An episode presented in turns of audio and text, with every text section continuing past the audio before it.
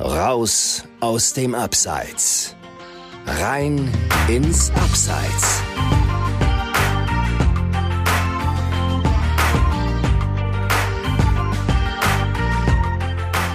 Moin aus dem Abseits. Hier melden sich wieder Chris und Dominik und auch heute haben wir eine inspirierende Geschichte aus dem Amateurfußball für dich. Neben mir sitzt wie immer der Dominik und ich schätze mal, dass du nach dem missglückten Saisonstart äh, in der zweiten Bundesliga von ja, unseren Schalkern am, am, am Wochenende oder am Freitagabend äh, eher mau in die Woche gestartet bist. Hallo Chris. Äh, ehrlich gesagt waren meine Erwartungen an das erste Spiel und generell auch die Saison, hat man schon mal drüber gesprochen, nicht so turmhoch, um jetzt äh, in Depressionen zu verfallen. Wobei, das sagt sich halt immer sehr, sehr leicht. Du, ich oder die Hörer haben das bestimmt mal häufiger in einem anderen Kontext verwendet. Und letztlich sind Depressionen ein ernstes Thema, das wir in der heutigen Folge mal in den Mittelpunkt rücken wollen. Das stimmt. Ähm, wie du schon selber sagst, man, man sagt das mal ganz gerne so salopp, äh, da wird man ja depressiv, aber im Endeffekt ist es ein, ein sehr ernstes Thema und äh, Depression, dieses Schicksal traf ähm, auch unseren heutigen Gast ähm, im Alter von nur 27 Jahren. Ich selbst bin auch 27 und es ist ja dann auch im Endeffekt ein sehr junges Alter, um vielleicht auch so, so eine Krankheit eben schon zu haben. Und bei ihm war es so, dass er beim VfB Lübeck ähm, in der Zeit, wo es dann sportlich auch eigentlich gut lief, wo der Verein in die dritte Liga aufgestiegen ist, nachdem der Verein wirklich lange äh, sich danach gesehnt hatte, ähm, ja, für ihn ging dann aber abrupt der Weg erstmal zu Ende in, im ähm, Profi- oder im hochklassigen, höherklassigen Fußball. Und ähm, ja, wir freuen uns sehr, dass, äh, dass er heute auch äh, oder in, den, in der letzten Zeit, in den letzten ein, zwei Jahren auch schon den Mut gefunden hat, ähm, öffentlich darüber zu sprechen und das heute auch mit uns zu tun. Und an der Stelle ähm, möchte ich dich im Abseits willkommen heißen, Dennis, und dich auch bitten, ähm, den Hörern einmal äh, dich selbst vorzustellen. Ja, hi Chris, äh, hi Dominik. Ich freue mich sehr, heute hier zu sein. Ähm, vorweg, ich höre selber gerne Podcast, deswegen bin ich echt, echt froh, hier heute mal äh, tatsächlich in einem dabei sein zu dürfen. Ähm, hast schon gesagt, ich bin selbst Betroffener äh, einer Depression. Und ähm, mir persönlich ist es auch extrem wichtig, da offen drüber zu sprechen, damit andere Menschen sich auch Hilfe holen. Ähm, weil es gibt da Mittel und Wege raus aus einer Depression, aber es ist ein langer Weg und ähm, man muss sich helfen lassen wollen und dann auch darauf einstellen, dass das äh, ein Marathon ist und kein Sprint. Ich glaube, das ist ein sehr gutes sprachliches Bild. Die meisten Hörer werden, denke ich, erstmal diesen Fall Robert Enke im Kopf haben, denke ich, der prominenteste Fall 2009. Äh, er war damals bei Hannover 96, er war Nationaltorhüter ähm, und hat dann Selbstmord begangen, weil ihm der Druck, der Leistungsdruck im Profisport zu hoch war. Ähm, Hast du denn den Eindruck, das ist jetzt äh, ja mehr als zehn Jahre her, dass das weiter oder wieder als Tabuthema angesehen wird oder noch fataler? Einige sehen das vielleicht gar nicht als Krankheit an. Ich denke, da ist schon einiges passiert. Ähm, verglichen zu der Zeit, wo Robert Enke ähm, noch unter uns war. Ähm, gerade auch die Robert Enke Stiftung oder äh, Deutsche Depressionshilfe, die machen da schon viel Aufklärungsarbeit und ähm, klar sind wir immer noch nicht an dem Punkt, wo, wo alle Menschen das als Krankheit ansehen, aber ähm, das Tückische an dieser Krankheit ist eben, dass man es erst versteht, wenn man es selber mal gehabt hat. Ähm, das sind eben auch die Therapeuten, die mir am meisten geholfen haben, die selber mal eine schwere Depression durchgemacht haben. Und ähm, es, ist, es ist für Leute, die das noch nicht gehabt haben, äh, einfach zu abstrakt, sich äh, da reinzuversetzen, wie das ist, wenn man äh, morgens nicht aufstehen kann, weil der Kopf einfach nicht möchte. Wie, wie du sagst, ähm, also man, man sieht es selber nicht kommen, weil man selber auch dann vielleicht auch noch nicht ganz so verstehen kann. Äh, dann, und, und wenn man es dann hat, äh, ja, du, du sagst es, dann, dann helfen, glaube ich, wirklich auch in erster Linie nur Ratschläge und Tipps von denen, die sich da einfach hineinversetzen können, weil sie auch selber damit schon mal zu tun hatten. Also ansonsten kann ich mir vorstellen, dass es da äh, vielleicht dann auch mal so, so flapsige Sprüche gibt. Mein Gott, äh, such dir doch mal einen Ausgleich, ähm, geh doch mal, mach doch mal, äh, weiß ich nicht, geh eine Runde spazieren oder mach deinen Kopf frei. So Sachen, die einem überhaupt nicht weiterhelfen. Ne? Ja, absolut. Ähm, man darf nicht vergessen, dass man 24 äh, Stunden mit dieser Krankheit am Tag zu tun hat. Also es ist nicht so, dass du eine Schlaftablette oder Schmerztablette nimmst und dann hast du mal ein bisschen Ruhe, sondern du bist, äh, wenn du wach bist, damit konfrontiert, du hast Schlafstörungen, Albträume, du fühlst dich einfach extrem, ja, wie soll ich sagen, das Leben äh, ist nicht mehr lebenswert. Und äh, das sollte man auf gar keinen Fall auf die leichte Schulter nehmen. Deswegen ähm, kann ich nur allen empfehlen, die merken, die Anzeichen einer Depression merken oder Stimmungsschwankungen oder was auch immer, sich Hilfe zu holen. Ähm, weil mir hat es extrem geholfen. Also ich bin jetzt, glaube ich, ein viel, viel ja, reflektierterer Mensch als vorher, ähm, weil ich zum ersten Mal in meinem Leben eine richtig krass schlechte Phase durchgemacht habe und ähm, ja, es gehört zum Leben dazu. Das ist auch immer so flapsig gesagt, aber ähm, es läuft nicht immer nur alles steil bergauf und ich habe es zum ersten Mal am eigenen Leib äh, tatsächlich miterfahren jetzt. Ja, jetzt hast du äh, auch schon vorhin kurz geschildert, dass du morgens keine Lust hattest aufzustehen und das eben nicht nur einmal. Gab es denn noch, noch andere oder also wahrscheinlich gab es sie, aber was, was gab es denn für, für andere ähm, ja, Dinge, die, die dir gezeigt haben, hier läuft gerade irgendwas falsch ähm, und da muss ich etwas gegen unternehmen? Ähm, ja, so im Nachhinein gab es da schon ein paar Anzeichen, wenn ich jetzt so äh, rückblickend das mal bewerten würde. Aber die nimmst, die habe ich in dem Moment natürlich äh, abgetan, sowas wie mal äh, schlechte Laune und ach, ist Fußball, Fußballspieler sein überhaupt das Richtige für mich und ach, ich mache das jetzt noch, wenn wir aufsteigen, dann, dann äh, spielst du ja dritte Liga, da hast du ein Ziel erreicht und dann wird es äh, schon alles gut werden. Und ähm, ich habe halt immer weitergemacht. Und eines ähm, Tages, da waren wir beim Auswärtsspiel in Jeddelo und äh, da habe ich nach abends schon gemerkt, dass ich extrem unruhig wurde. Ich konnte überhaupt nicht schlafen. Ähm, also wirklich ein ganz, ganz bedrückendes Gefühl, wo ich dachte, okay, was, was passiert hier denn jetzt gerade mit mir? Und ähm, dann war das beim Spiel am nächsten Tag wieder weg und kam dann aber in der Nacht nach dem Spiel, äh, wo ich gar nicht mehr schlafen konnte. Ich äh, bin dann morgens aufgewacht, ich konnte mir kein Essen mehr machen. Es ging einfach wirklich nicht. Äh, selbst wenn ich gewollt hätte, ist, mein Körper hat es nicht gemacht. Und äh, da wusste ich schon zu dem Zeitpunkt, okay, hier passiert jetzt gerade was, was krasses mit mir, ich muss mir dringend Hilfe holen. Und äh, dann habe ich meine Eltern angerufen tatsächlich, äh, gesagt, ich muss nach Hause, ich kann nicht mehr. Und äh, die waren natürlich total, total schockiert und äh, sind sofort nach Lübeck gefahren. Das ist nur zwei Stunden weg von meiner Heimat und haben mich da dann eingesammelt an einem, an einem Montag. Und äh, ich konnte auch kein Auto mehr fahren. Also es ging einfach nicht. Ich konnte mich nicht ins Auto setzen und losfahren. Ähm, hm. Das, äh, wie gesagt, das kann man auch nicht nachvollziehen, wenn man es selber nicht mal hatte, weil man ist ja eigentlich körperlich gesund, die Hände äh, können das Lenkrad anfassen, Fuß kann das Gaspedal drücken, aber äh, dein Kopf macht es halt einfach nicht. Und äh, ja, dann ab da ging mein Leben in eine ganz andere Richtung ab dem Zeitpunkt. Aber du sagst es, Chris und ich können das nicht nachvollziehen, aber vielleicht der ein oder andere Hörer, der schon mal ähnliche Tage gehabt hat, aber sich auch irgendwie gesagt hat, ja, habe ich mal einen schlechten Tag gehabt, geht wieder weg, aber dann geht es irgendwie nicht weg.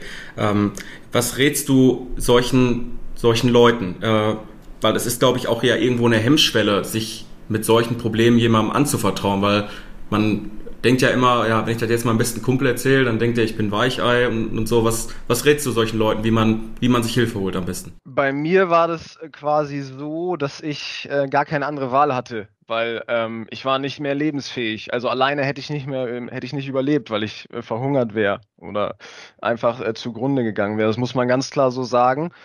Und deswegen bin ich dann auch in eine, in eine Klinik gegangen, in eine offene Klinik, also das war in Bremen.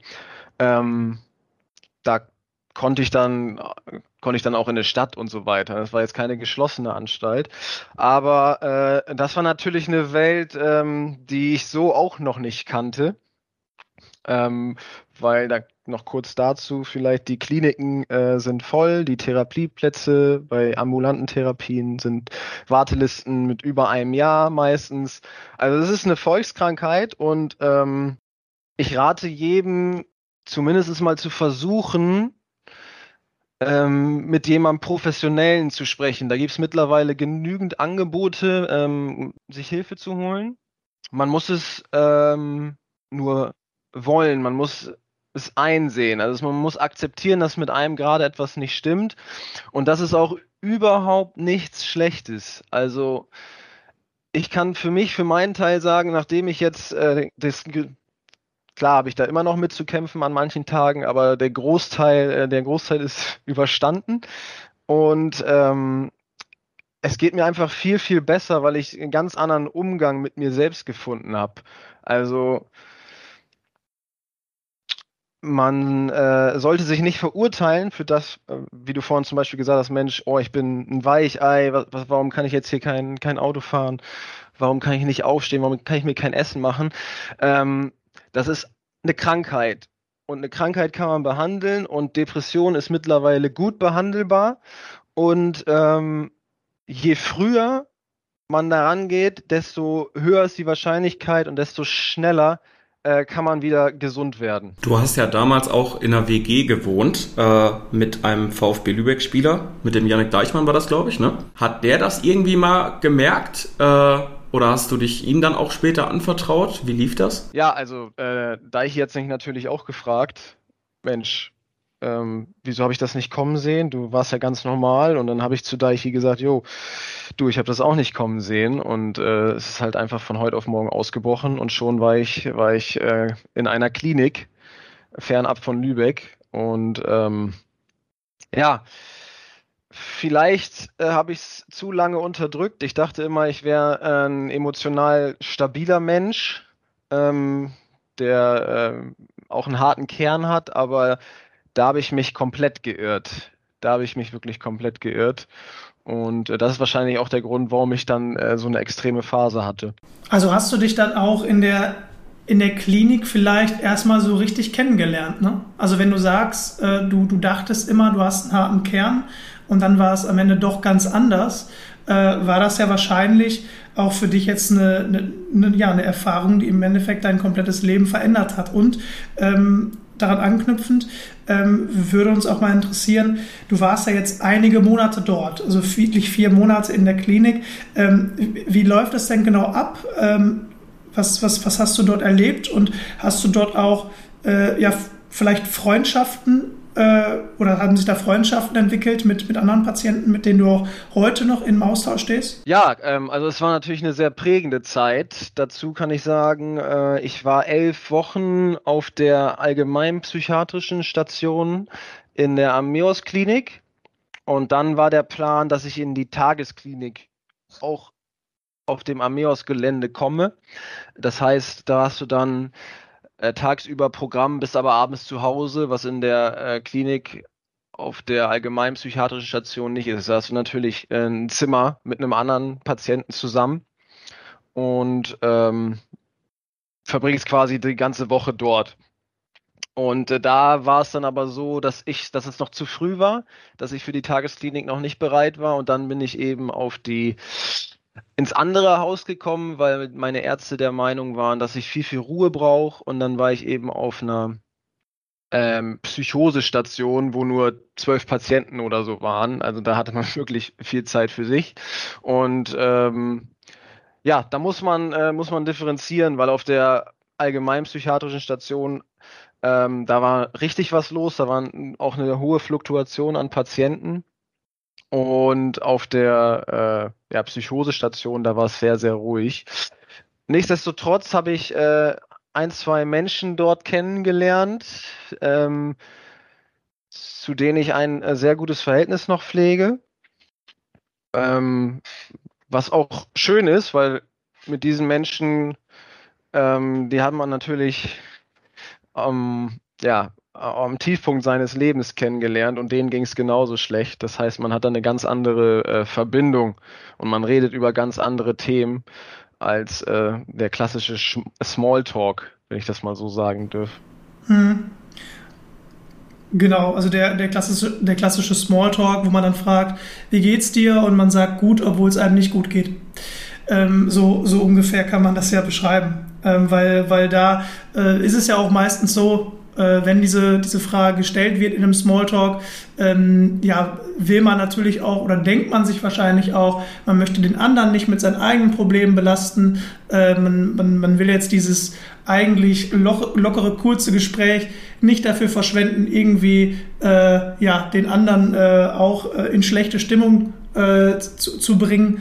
Und ähm, ja, also man kennt das ja, ne, dass man das eigentlich genau in solchen Gesprächen dann nicht so äh, zugibt. Und deswegen, ja, äh, kann ich das kann ich das schon nachvollziehen, dass es dann auch angenehm ist, sich, sich mit Menschen zu unterhalten, die das, das Gleiche erlebt haben und mit dem man dann auch eben offen, transparent und ehrlich über solche Dinge äh, sprechen kann. Ich glaube, da ergeben sich dann auch durchaus mal, mal längere Gespräche. Ne? Absolut, absolut.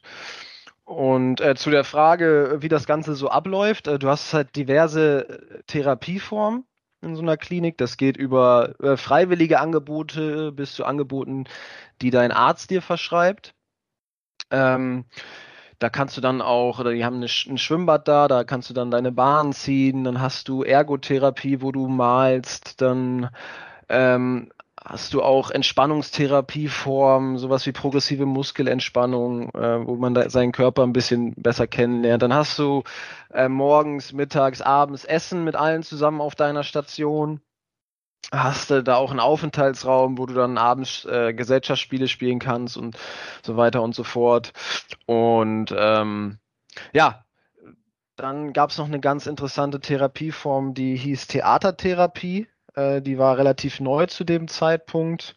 Ähm, das hat jetzt nichts mit dem eigentlichen Theaterspielen an sich zu tun, sondern ähm, dass deine, deine Probleme und deine Themen, die dich so äh, bewegen, ähm, auf einer Fläche quasi mit anderen Patienten dargestellt werden. Ähm, es ist schwer zu beschreiben, man muss das einfach mal selber erlebt haben, aber das hat mir zum Beispiel sehr geholfen. Und äh, der Theatertherapeut, den ich dort hatte, ähm, ist eine sehr inspirierende Persönlichkeit. Ähm, vielleicht hört er das ja hier, dann würde ich ihm das auf diesem Wege nochmal sagen. Vielen Dank. Und ähm, auch mein, mein betreuender Arzt und mein Betreuer, mit denen ich äh, dann viel zu tun hatte in der Klinikzeit, auch das waren sehr inspirierende Menschen. Auch an die beiden nochmal ähm, Vielen, vielen Dank. Ich gehe jetzt nochmal auf deine einleitenden Worte ein, ähm, wo du gesagt hast, äh, ja, diese Krankheit zu besiegen ist ein Marathon und eben kein Sprint. Dementsprechend ging natürlich auch die, die, die Zeit oder die Therapie in der Klinik relativ lange, über mehrere Monate. Gab es denn da ähm, oder gibt es vielleicht auch noch Rückfälle, wo du dann auch immer wieder gegensteuern musst? Und gibt es jetzt auch noch Therapiesitzungen in einem beispielsweise Abstand von, von einigen Wochen? Ähm, also das, man kann sich das so vorstellen, dass das immer ein Auf und Ab ist, aber im Mittel äh, geht es stetig bergauf. Und die Phasen, wo deine Abphasen, die äh, werden tendenziell immer äh, geringer. Also mal von, von einer Woche dann irgendwann nur noch auf ein paar Stunden und so weiter. Ähm, Depression ist eine Krankheit, die kann komplett geheilt werden, ähm, aber man muss sich eben auch darauf einstellen, mit der Depression zu leben. Und äh, das hat man mir in der Klinik in der Anfangszeit auch ganz oft gesagt. Ähm, ja, Herr Heunz, Sie müssen sich darauf einstellen, damit zu leben. Und ich dachte, also mir ging es wirklich sehr schlecht. Ich sage, was erzählen die mir hier? Ähm, da, da, damit kann ich doch nicht weiterleben. Ähm, jetzt ein Jahr später kann ich sagen, ich, man kann wirklich sehr, sehr gut mit einer Depression leben. Wirklich sehr, sehr gut. Und das, äh, ähm, damit will ich auch allen Menschen ähm, Mut zusprechen, die ähnliches durchmachen gerade. Es wird eine Zeit kommen, die, äh, da geht es einem besser, da wird es einem viel besser gehen.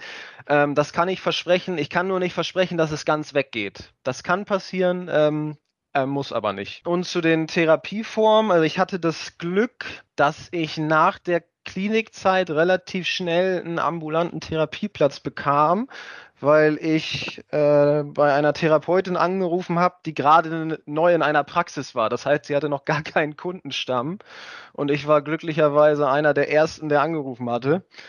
Und ähm, das hat auch alles super gepasst. Das ist eben die zweite Sache bei einer Therapie. Ähm, es dauert, es kann unter Umständen sehr lange dauern, bis man äh, die Person, den Therapeut, Therapeutin findet, zu der man ein Vertrauensverhältnis aufbauen kann, ähm, sodass man komplett offen über all seine tiefsten inneren Probleme spricht. Das äh, ist eine sehr schwere Aufgabe und das erfordert dann eben, dass man dem Gegenüber auf jeden Fall, äh, dass eine gewisse Vertrauensbasis besteht. Und ähm, dazu habe ich dann äh, bei einem Psychiater in Bremen jede Woche Termine gehabt, ähm, zwecks Medikation. Äh, das muss man auch ganz klar sagen. Ähm, Medikamente helfen äh, in so einer schweren Phase. Und das ist auch wissenschaftlich ganz gut erforscht. Deswegen ähm, sollte man das auch immer in Erwägung ziehen. Man darf sich das aber nicht so vorstellen, dass man jetzt Medikamente nimmt und einem geht schlagartig besser. Ähm, meine Therapeuten und Ärzte haben mir das immer so erklärt, das ist eine Art Krücke, die dir beim Gehen helfen soll. Ähm, und irgendwann brauchst du diese Krücke nicht mehr. Mhm. Ähm, und genau, da bin ich jetzt immer noch in Behandlung bei meinem Psychiater, allerdings alle vier, fünf Monate.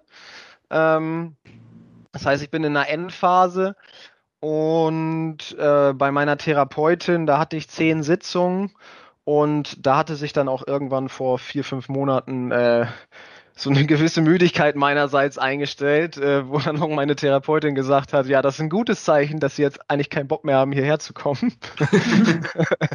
ähm, weil man, man, hat ja schon über alles geredet. Ich, ich war auch, wie gesagt, 16 Wochen in der Klinik. Das ist eigentlich auch nicht normal. Normal sind so acht bis zehn. Ähm, das heißt, ich hatte schon ich habe schon alles durchleuchtet, was so mein, mein, meine, mein Innerstes betrifft. Und äh, ja, der Plan ist tatsächlich, dass ich die Tabletten, die ich jetzt bekomme, da habe ich Gott sei Dank auch kaum Nebenwirkungen, bis auf dass ich müde bin ab und zu. Ähm, was sich, äh, wo wir ja nachher noch zu kommen, beim Fußballtraining etwas auswirkt, muss ich sagen. Ich bin nicht mehr so fit wie früher. Mhm. Und ähm, ja, der Plan ist es, im nächsten Jahr abzusetzen. Ähm, es wäre natürlich cool, wenn ich ohne Medikamente klarkomme, weil das sind schon recht starke Medikamente, die eben auf den Hirnstoffwechsel einwirken. Ähm, aber ich stelle mich auch darauf ein, wenn es nicht so ist und ich die mein ganzes Leben lang nehmen muss, dann ist es halt so. Ähm, mir geht's soweit ganz gut, ich komme damit zurecht. Und äh, mal gucken. Ja, jetzt hast du uns mitgenommen äh, auf eine Reise, die über ein Jahr ging, vom Ausbruch der Krankheit, da wo du es gemerkt hast, wo du dir Hilfe gesucht hast, äh, in der Klinik warst äh, und jetzt auch sagen kannst, du hast ein ganz klares Ziel vor Augen, dass du die Medikamente auch irgendwann absetzen möchtest. Ähm, was uns noch interessieren würde, ist, inwieweit engagierst du dich dafür oder willst du dich auch in Zukunft dafür engagieren, dass dieses Thema einfach medial noch viel präsenter wird? Also es ist auf jeden Fall, ähm, es ist mir sehr wichtig, äh, darüber zu sprechen, weil es mir auch selber gut tut, anderen Menschen zu helfen. Das habe ich gemerkt. Ähm, ich habe jetzt auch dadurch, dass ich an die Öffentlichkeit gegangen bin, äh, relativ viele Zuschriften von Leuten bekommen, auch von ehemaligen Mannschaftskollegen, die sagen, Mensch, ich habe da auch mal so eine Phase gehabt, äh, wie hast du das denn geregelt? Ähm, und das sind einfach doch ganz schöne Momente, dass sich Menschen dir dann anvertrauen und das, das tut mir auf jeden Fall sehr gut. Ähm, ich spende ab und zu für die Deutsche Depressionshilfe und wie ich dem Ganzen mit meiner geringen Reichweite äh, mediale Aufmerksamkeit noch äh, zusprechen kann, mag ich zu bezweifeln. Ähm, aber ich kann nur sagen, jedem, der, äh, der darüber was wissen möchte und der ein offenes Ohr braucht, der kann sich gerne bei mir melden. Das meine ich absolut ernst. Und ähm, ja, dann äh, hoffe ich, dass es irgendwann auch in allen Teilen der Gesellschaft als wirklich ernstzunehmende Krankheit auch angesehen ist. Ja, ist auf jeden Fall ähm, beeindruckend auch schön, ähm, wie, wie offen du damit umgehst und dass du dich eben auch anbietest als jemand, der, äh, der helfen möchte. Und äh, ich finde, äh, dass, du, dass du deine Geschichte auch ein bisschen kleiner, kleiner machst, als sie ist, weil ich glaube, zumindest auch im äh, Bereich dritte Liga oder eben auch darunter im Amateurfußball hat deine Geschichte ja durchaus doch höhere Wellen geschlagen. Du hattest mir auch ja mal erzählt, ähm, dass du auch gar nicht damit gerechnet hattest, dass das Medieninteresse so, so groß sein wird. Ähm, kannst du denn die, die Gespräche, die du damit geführt hast, auch mit Medien, noch ein, an einer Hand abzählen? Ehrlich gesagt, nein. Ja. ähm, ich habe mit der Welt ein Interview geführt, das, äh, das weiß ich noch, weil mir da doch viele Leute geschrieben haben, mit fußball.de und dann hier mit der äh, lokalen Presse aus meiner Heimat, weil, weil hier äh, bin ich, kennt man mich halt, weil ich als einer der wenigen äh, äh höher gespielt habe, die aus Pferden kommen. Und ähm, dann äh, habe ich mich natürlich auch bei Kicker, Bild und so weiter gesehen. Und das war ein Moment, wo ich sagen musste, uff, das ist jetzt eigentlich erstmal, ähm, also eigentlich wollte ich da mal zu lesen sein, wenn ich, wenn ich äh, einen Titel gewonnen habe. Und jetzt äh, wegen sowas. Äh, in dem Moment ähm, habe ich so gedacht, mittlerweile weiß ich, dass das die richtige Entscheidung war und ich bin echt wirklich absolut stolz auf mich, dass ich da äh, den Mut zu gehabt habe, äh, darüber zu sprechen. Ja, das sind sicherlich nicht die Artikel, äh, die man sich zu Hause äh, über den Kamin hängt, ne? Ja, zumindest nicht am, im, im, ersten Moment. So im Nachhinein, äh, ja, weiß ich nicht, ob man es machen würde, aber ich kann da jetzt besser mit umgehen. um an deinen vorherigen Punkt nochmal anzuknüpfen, auch kleine Spenden und Dinge äh, können viel bewegen. Wir hatten hier vor ein paar Wochen äh, auch den Christian Schliebhorst zu Gast mit Fußballfans gegen Krebs. Ähm, der hat auch total klein angefangen, hat überhaupt nicht gedacht, dass das äh, so explodiert. Äh, Chris, wie siehst du das? Ähm, wie kann man Leuten begreiflich machen, dass auch kleinere Spenden helfen können? Ähm, ich glaube, es gilt ja für, für so viele Dinge im Leben. Also wenn man, wenn man argumentiert, ja, wenn, wenn, wenn ich jetzt mit meiner kleinen Spende helfe, bringt es doch eh nichts. Ich glaube, dann können wir ganz aufhören äh, zu existieren, mhm. weil ich glaube, die Summe macht es am Ende. Wenn sich viele Leute zusammentun und eben äh, zusammen spenden, dann kommt am Ende auch was Großes bei raus. Und ähm, dementsprechend ist es eben auch wichtig, dass man selber, ähm, auch wenn man wenn man denkt, es, es, es, bringt nicht viel, wenn man jetzt mal eben 50 oder 100 Euro oder vielleicht auch 10 Euro spendet, ähm, am Ende ist entscheidend, wie viel insgesamt zusammenkommt. Und wir sind so viele Menschen, es gibt so viele Leute, die die, die Möglichkeit haben, äh, sei der Betrag noch so klein, zu spenden, dann sollte man das eben auch tun. Und ähm, ob das jetzt äh, genau bei, bei Dennis äh, oder wie bei Dennis ähm, im, ja, Bereich äh, Depression der Fall ist oder beim, beim Christian Schliephorst äh, gegen eine andere äh, Krankheit, gegen Krebs. Ich glaube, das sind, das sind beides Sachen, äh, für die es sich immer lohnt, äh, dagegen zu kämpfen und dafür zu spenden.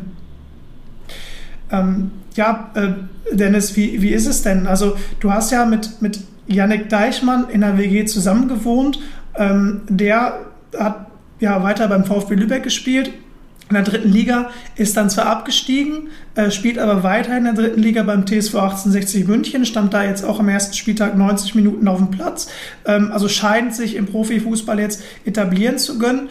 Ähm, ist es denn auch was, äh, was du dich hin und wieder ähm, noch fragst, ob deine, deine Reise äh, nach dem Aufstieg mit dem VfB Lübeck in die dritte Liga ähm, im Profifußball vielleicht auch weitergegangen wäre? Ähm, also vom vom fußballerischen Vermögen denke ich schon, dass, äh, dass ich das Zeug dazu gehabt hätte, weil ich größtenteils auch Stammspieler in der Ausstiegssaison war, bis es eben zu meiner Erkrankung kam. Ähm, und ja, ähm, aber man muss dazu sagen, dass mein, mein Körper, äh, die Physis, das einfach nicht mehr mitgemacht hat. Das habe ich schon länger gemerkt. Ähm, ich war einfach nicht mehr ähm, ich nenne das immer das gute Erschöpftsein nach dem Spiel, sondern äh, hätte es eigentlich bei mir äh, direkt nach dem Spiel ein Sauerstoffzelt aufmachen können. ähm, das hat sich echt nicht mehr gut angefühlt. Und äh, das hatte ich zum Beispiel bei Hannover, als ich noch ein bisschen jünger war, muss man sagen, ähm, hatte ich das nicht. Also da war ich echt topfit und konnte 90 Minuten rennen und irgendwie ist das mit den Jahren dann immer äh, weniger geworden.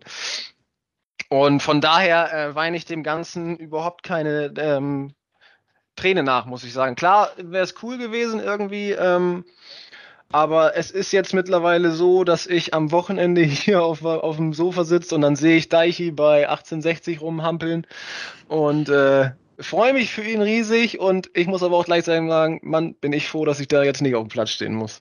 Ja, rumhampeln hört sich aber so an, als ob er seine fußballerischen Qualitäten nicht so schätzt.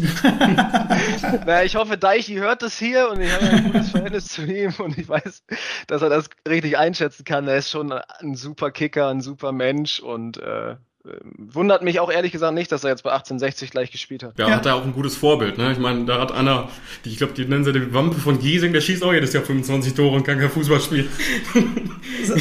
Sascha Mölders ist auch ein, ein, ein Phänomen äh, in, der, in der dritten Liga.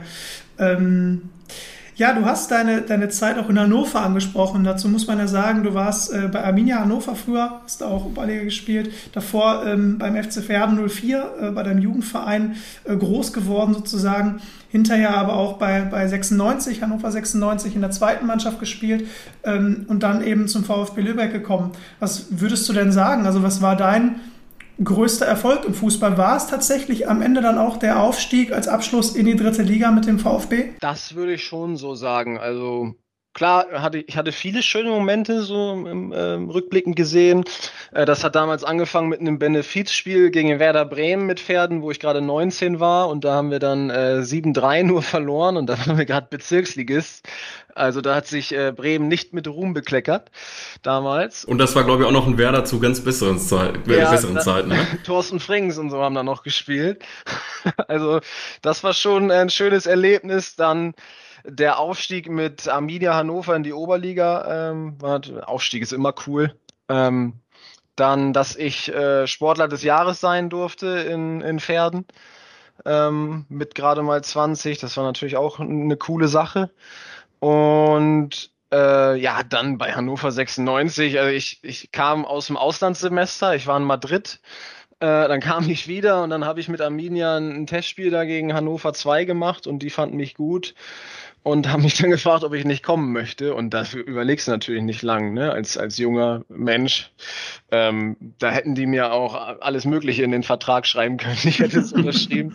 Das, da hättest du das Kleingedruckte gar nicht erst gelesen. Ich, ich, bin, ich, weiß noch wie heute, dass ich da, ich bin mit der Bahn dann äh, zum Trainingsgelände von der, vom NLZ gefahren und habe dann da äh, auf dem ganzen Weg gezittert. Ich dachte, Alter, ich unterschreibe jetzt gerade bei Hannover 96.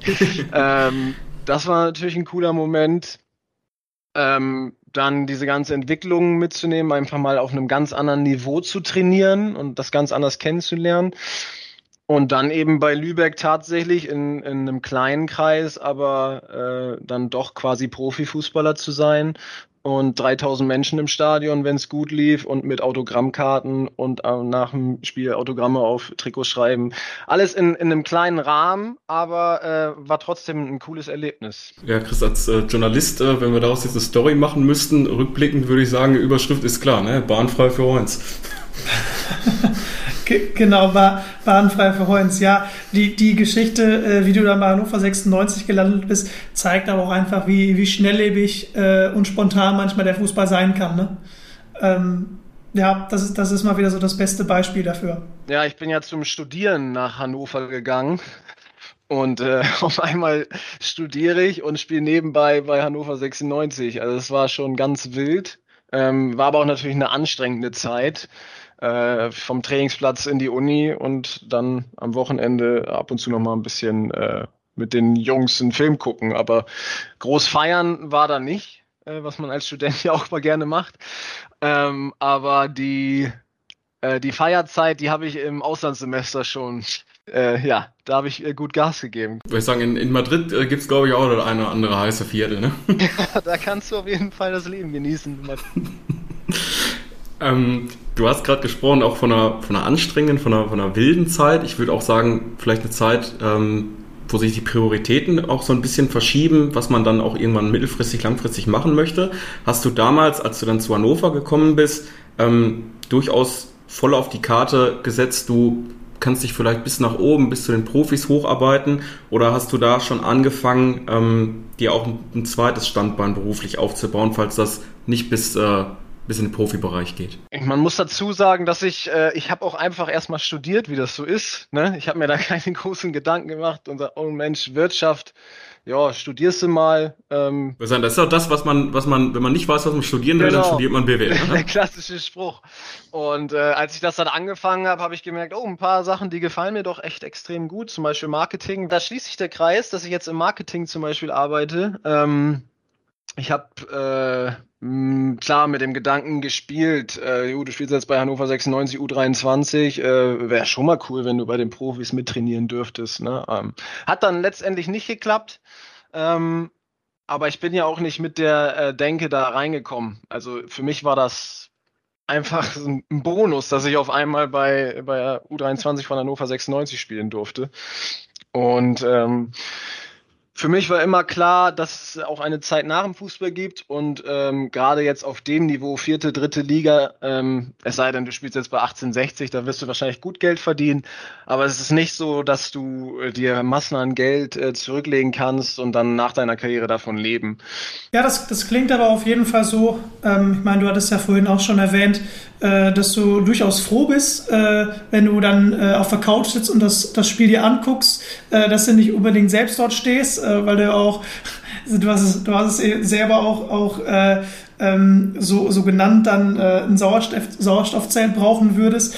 Ähm, trotzdem ähm, hast du dir ja wahrscheinlich dann irgendwann gesagt, okay, ich möchte trotzdem weiterkicken äh, in der unteren Liga und da liegt ja dann eben auch der Weg nahe, äh, ja, wieder zum, zum ehemaligen oder zum Jugendverein zu gehen, wo man groß geworden ist und nach Pferden äh, zurückzuwechseln.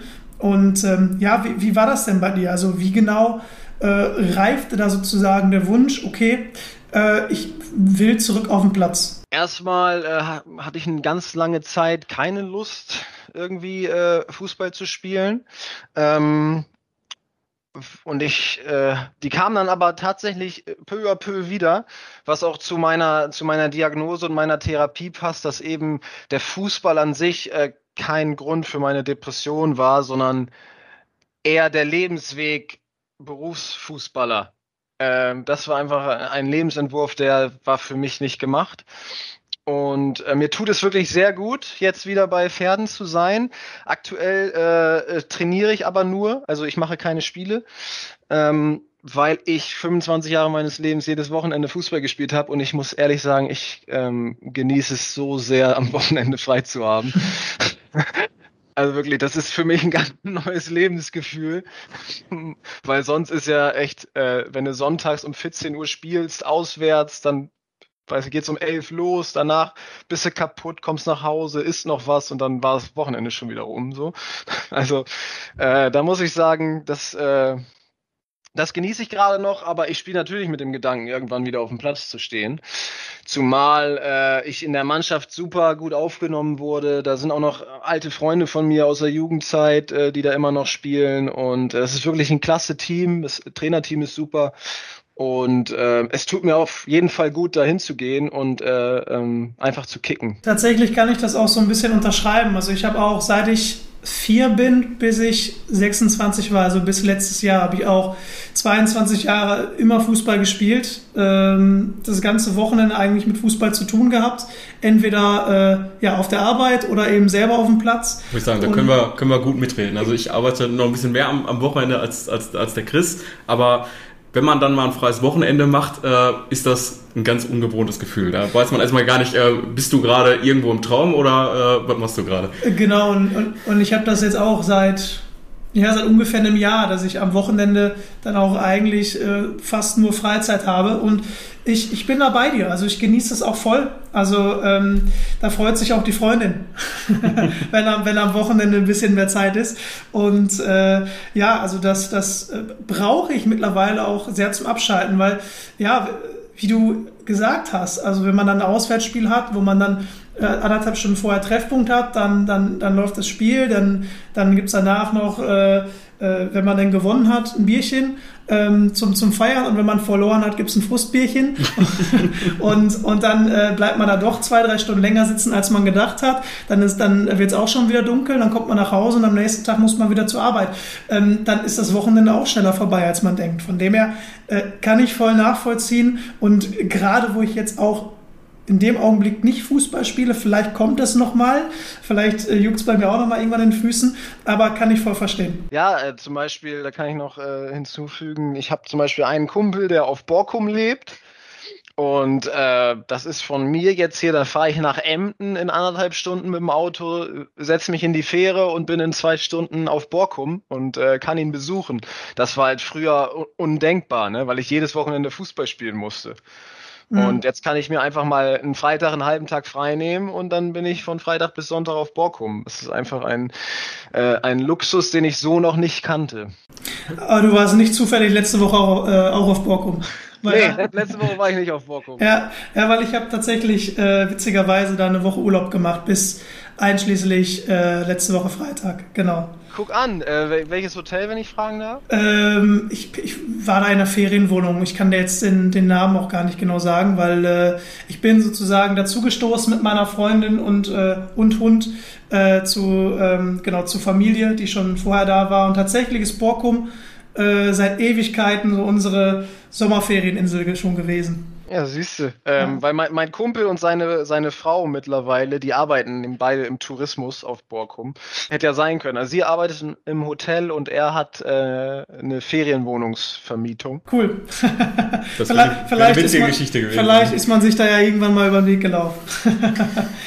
ähm, ja, äh, genau. Jetzt bist du äh, wieder beim, beim FC Pferden, da, äh, wo damals so ein bisschen auch alles angefangen hat oder vieles angefangen hat für dich im, im Fußballbereich.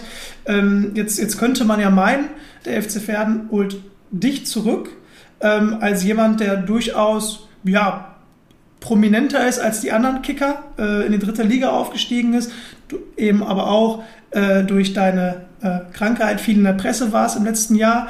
Ähm, aber bei euch ist es ja so, dass der ja, prominenteste Name dann eher an der Seitenlinie steht, ne? Absolut, ja. Da äh, kann sich äh, Pferden auf jeden Fall glücklich schätzen, so einen, einen Trainer für die äh, sechste Liga bekommen zu haben. Um das mal aufzulösen, das ist äh, Frank Neubert, äh, Bremer Legende, Mr. Europacup, äh, wie, wie er ja genannt worden ist, äh, und äh, tatsächlich auch mal bei unserem äh, Club äh, bei Schalke 04 äh, Trainer gewesen, äh, noch, noch zu Rudi Assauer Zeiten da äh, denke ich immer gerne daran. Ich glaube, der wurde kurz vor Saisonende entlassen und dann wurde Rudi Assauer wahrscheinlich schon auch damals mit fortgeschrittener Krankheit gefragt, äh, ja, wann fiel denn die Entscheidung? Ja, in der Nacht von Freitag auf Montag. genau, also Frank Neubart äh, war auch, äh, so wie man die Schalker Vereinshistorie kennt, nicht lange da. Äh, äh, das ja, muss man ja leider so sagen.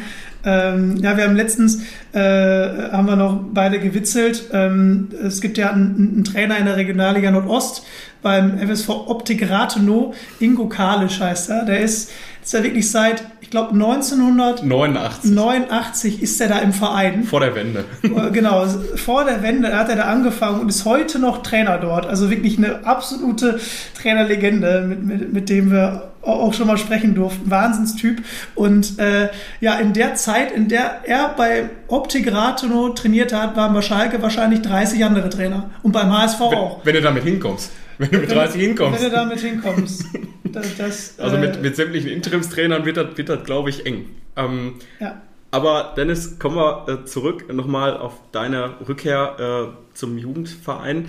Ähm, inwieweit war deine Vorgeschichte bei der Vereinssuche denn, denn Thema? Hattest du auch andere Optionen, ähm, die du vielleicht hättest ziehen können? Oder haben dann Vereine gesagt, okay, wenn du erstmal nur trainieren willst, ähm, dann lieber nicht. Ne? Nimm uns da mal mit in, in diesen Prozess. Ja, natürlich habe ich von, von äh, als es dann hieß, jo, ähm, ich würde vielleicht wieder ein bisschen Fußball spielen, auch Anfragen bekommen. Es ist ja, äh, die Welt ist ja klein heutzutage, es spricht sich dann doch schnell rum auch im Amateurbereich. Und ähm, für mich war aber die einzige Option äh, Landesliga, also nicht höher. Ähm, und auch nur trainieren. Und ich habe einfach ein sehr gutes Verhältnis ähm, zum ganzen Verein FC Pferden 04. Also das war auch überhaupt kein Problem, als ich da dann beim ersten Training war. Das war eigentlich wie vor zehn Jahren. Ähm, weil das, ich kannte da größtenteils die Leute noch. Äh, da sind auch ein paar Betreuer-Urgesteine, äh, die da immer noch sind und äh, die schon in meiner Jugend äh, Betreuer waren. Und das war einfach irgendwie echt schön. äh, die alle da wiederzusehen und mit, gemeinsam mit denen auf dem Platz zu stehen. Ja, jetzt beginnt ja auch bei euch Mitte August die, äh, die neue Saison in der Landesliga Lüneburg. Ähm, wie sehr konntest du dich schon mit der Liga beschäftigen und wie, wie schätzt du euer Team ein? Also äh, mit, mit, welchen Zielen werdet ihr da in die Saison starten? Ähm, wir haben eine, eine sehr junge Truppe, muss ich sagen. Ähm, und äh, einige, die äh, auch ein bisschen Erfahrung mitbringen, auch schon höher gespielt haben. Da ist zum Beispiel Jonathan Schmude, falls er euch was sagt, der ja, Hannover und Bremen, ne? Genau. Und äh, auch äh, meines Wissens ist er auch in äh, Holland mal Profi gewesen. Da müsste ich ihn aber nochmal fragen. Dann Alexander Huhn zum Beispiel, der äh, fünfte Liga bei Ottersberg gespielt hat. Also es ist eigentlich ein recht guter Mix. Wir haben jetzt noch äh, vier Spieler aus Borgfeld dazu bekommen. Ähm, das ist äh, Bremenliga. Und äh, da wohnt Frank übrigens auch in Borgfeld. Äh, der hat die äh, hat die akquiriert, wenn man so sagen darf. Und ähm, ja, ich kann es nicht einschätzen. Also letzte Saison äh, waren wir so im Mittelfeld. Allerdings war die ja auch zweigeteilt aufgrund von Corona, also zwei, zwei Staffeln der Liga mit neun und acht Mannschaften, glaube ich. Und dann hätte es eine Finalrunde und eine Abstiegsrunde gegeben. Ähm, aber das ist aufgrund von, von Corona dann ja auch eh abgesagt worden. Ich glaube, mehr als sechs, sieben Spieltage gab es dann da nicht, ne? Deswegen würde ich sagen, also auf jeden Fall äh, sollte man erstmal gut in die Saison starten und dann gucken, was geht. Ich kann nicht einschätzen, wie gut die anderen Mannschaften sind. Ähm, aber dadurch, dass wir doch eine relativ junge Truppe haben, äh, muss man eben auch äh, damit rechnen, dass äh, dann auch mal ein, zwei Spiele kommen, wo es nicht so gut läuft. Ähm, und dann wird man sehen, äh, wie weit es tatsächlich nach oben geht. Also langfristig ist natürlich äh, gerade auch Pferden mit dem Einzugsgebiet, die diese Stadt hat, weil die liegt ja auch einfach geografisch gut. Bremen ist nicht weit.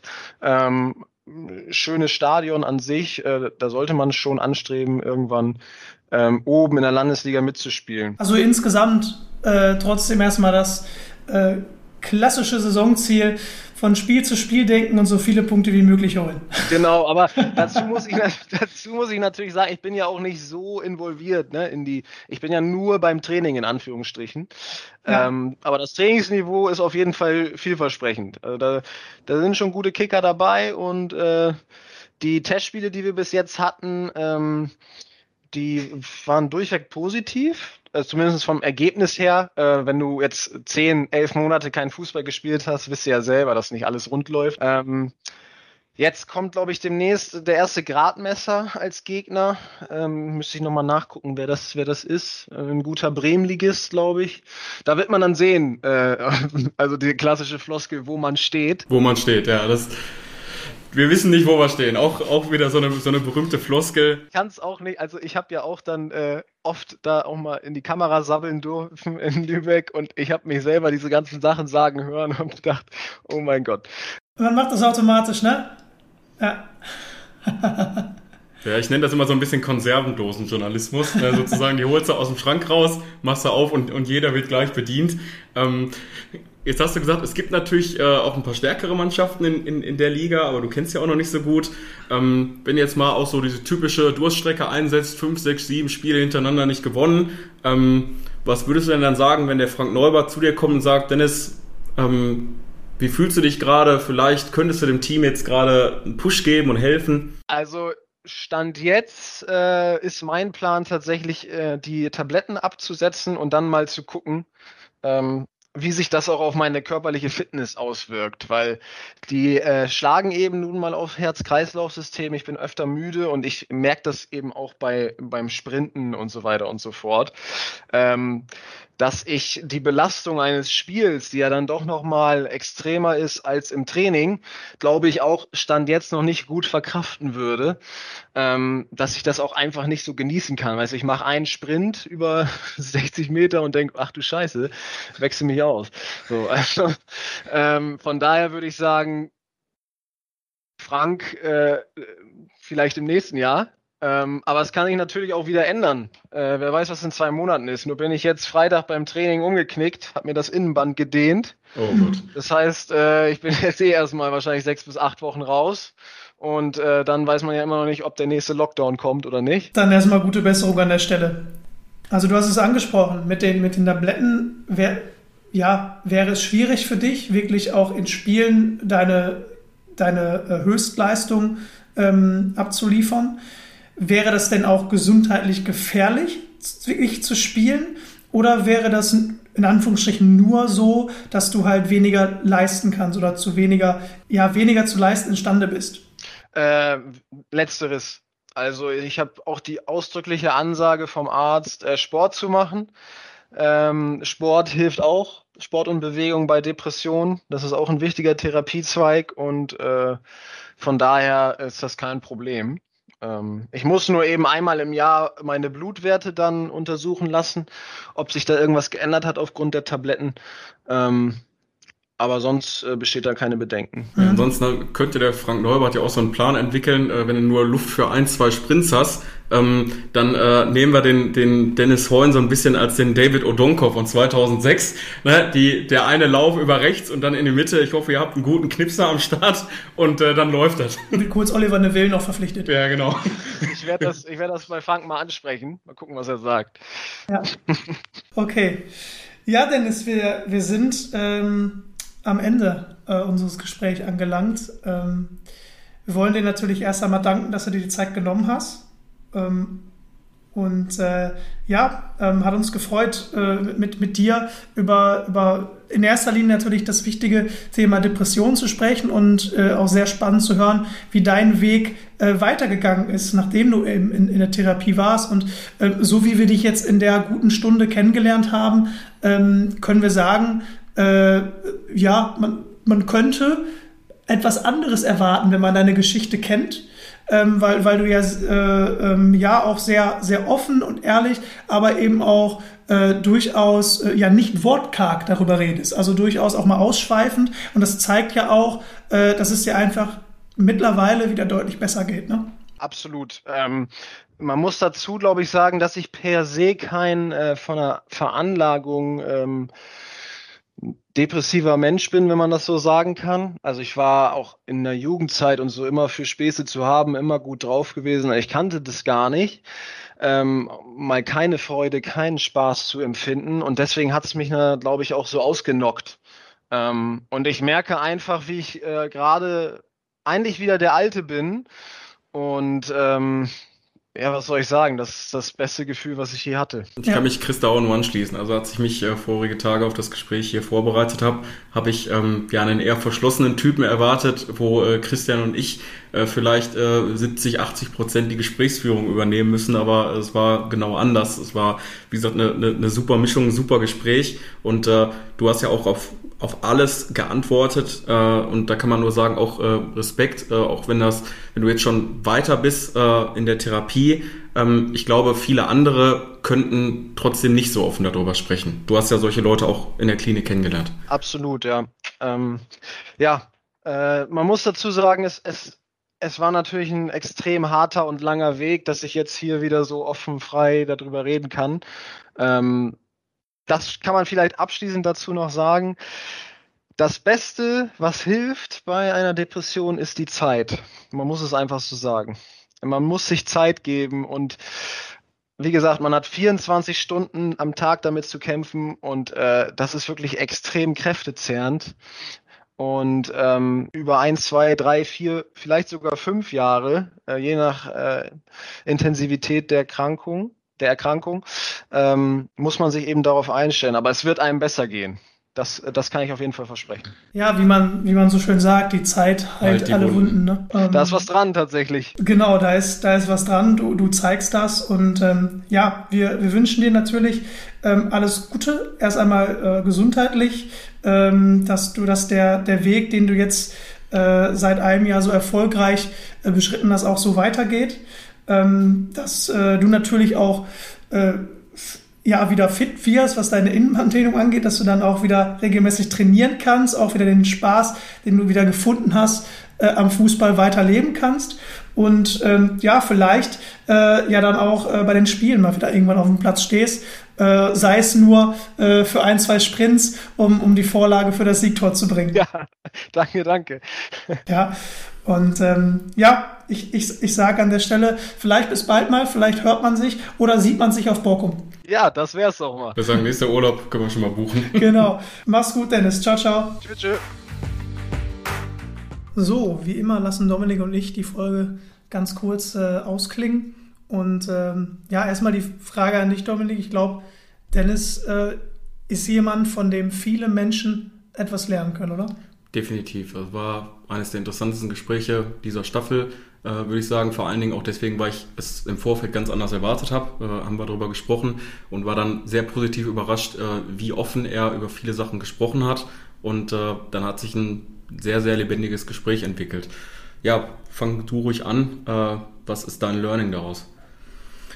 Ja, also ähm, wir haben ja auch mit, mit Dennis schon, schon direkt darüber gesprochen. Er hat es gesagt, ähm, am wichtigsten ist, wenn man äh, wirklich eine Krankheit hat wie Depression, äh, dass man das akzeptiert. Ähm, wirklich die Akzeptanz dafür verspürt, ähm, dass mit einem etwas nicht stimmt, dass etwas nicht in Ordnung ist und es dann auch eher als Stärke sieht, äh, mit jemand anderem darüber zu sprechen und äh, ihm zu sagen, du, äh, mir geht's nicht gut, ich brauche Hilfe, anstatt dass eine Schwäche ist. Und ähm, ja, man muss lernen, damit zu leben, Dennis, Dennis hat es gesagt und er zeigt, dass man eben auch damit leben kann und äh, dass es weitergeht und dass man vielleicht sogar danach positiver als je zuvor wird. Also so habe ich jetzt auch Dennis kennengelernt. Er hat sich ja, ähm, man, man kann die, die Phase, die er jetzt seit anderthalb Jahren hat, äh, eher so ein bisschen auch als, als neue Selbstfindungsphase bezeichnen, mhm. wo er sich und seinen Körper nochmal ganz neu kennengelernt hat und eben auch mit Menschen zu tun hatte, die das gleiche ähm, Schicksal hatten wie er und mit denen er jetzt auch noch im Austausch steht. Und äh, ja, ähm, er hatte einfach für sich einen, einen Cut gezogen, ein ja, neues Leben begonnen mit, mit, mit, mit einer, denke ich, auch anderen Einstellung. Und äh, ja, deswegen äh, ist es eine sehr, sehr positive Geschichte, die zeigt, äh, dass eine, eine schlimme ähm, Volkskrankheit, wie er sie auch genannt hat, ähm, ja, besiegt werden kann und man eben auch äh, ja, danach wieder positiv leben kann. Ja, definitiv. Mich hat das auch überrascht, wo er von Volkskrankheit äh, gesprochen hat. Ich oder es lässt eher darauf schließen, dass es viele Fußballer gibt, die äh, ja vielleicht ähnliche Symptome haben, aber das irgendwie unterdrücken, weil sie vielleicht mental ein bisschen stärker sind, aber dann doch irgendwann relativ früh die Karriere beenden. Und äh, da gibt es mit Sicherheit einige Beispiele und da fällt mir auch nochmal das berühmte Zitat von Rudi Völler ein, wer mit 26, äh, 27 aufhört, hat den Fußball nie geliebt. Das ist eigentlich kompletter Blödsinn, oder? Ist kompletter Blödsinn, äh, finde ich, finde ich auch, weil jeder Mensch ist anders. Äh, jeder Mensch äh, ist ja individuell und hat ganz eigene Gründe, warum er äh, seine Entscheidungen trifft. Ja? Und äh, deswegen, ob es jetzt äh, ein, ein, Bundesligaspieler ist, der mit, mit Mitte 20 sagt, ich, ich, will nicht mehr, ich will was anderes machen, oder ein, ein Kreisliga-Kicker, der mit Anfang 20 merkt, ich will nicht mehr Fußball spielen, ähm, das kann, äh, wie wir jetzt auch beim, beim Dennis sehen, äh, sehr ernste und gesu auch gesundheitliche Gründe haben. Aber selbst wenn es andere Gründe sind, wie gesagt, äh, jeder ähm, hat da seine guten Gründe für und ich finde, es steht dann auch keinem anderen zu, auch keinem Außenstehenden zu, darüber so zu urteilen. Ja, äh, um das, um das äh, berühmte Stadionlied mal zu zitieren, es gibt ja auch nur einen Rudi Völler. so, so ist es. Ähm, man muss Respekt haben, äh, wie Dennis seine Denkweise auch verändert hat. Er hat gesagt, er ist nicht für den Profifußball gemacht.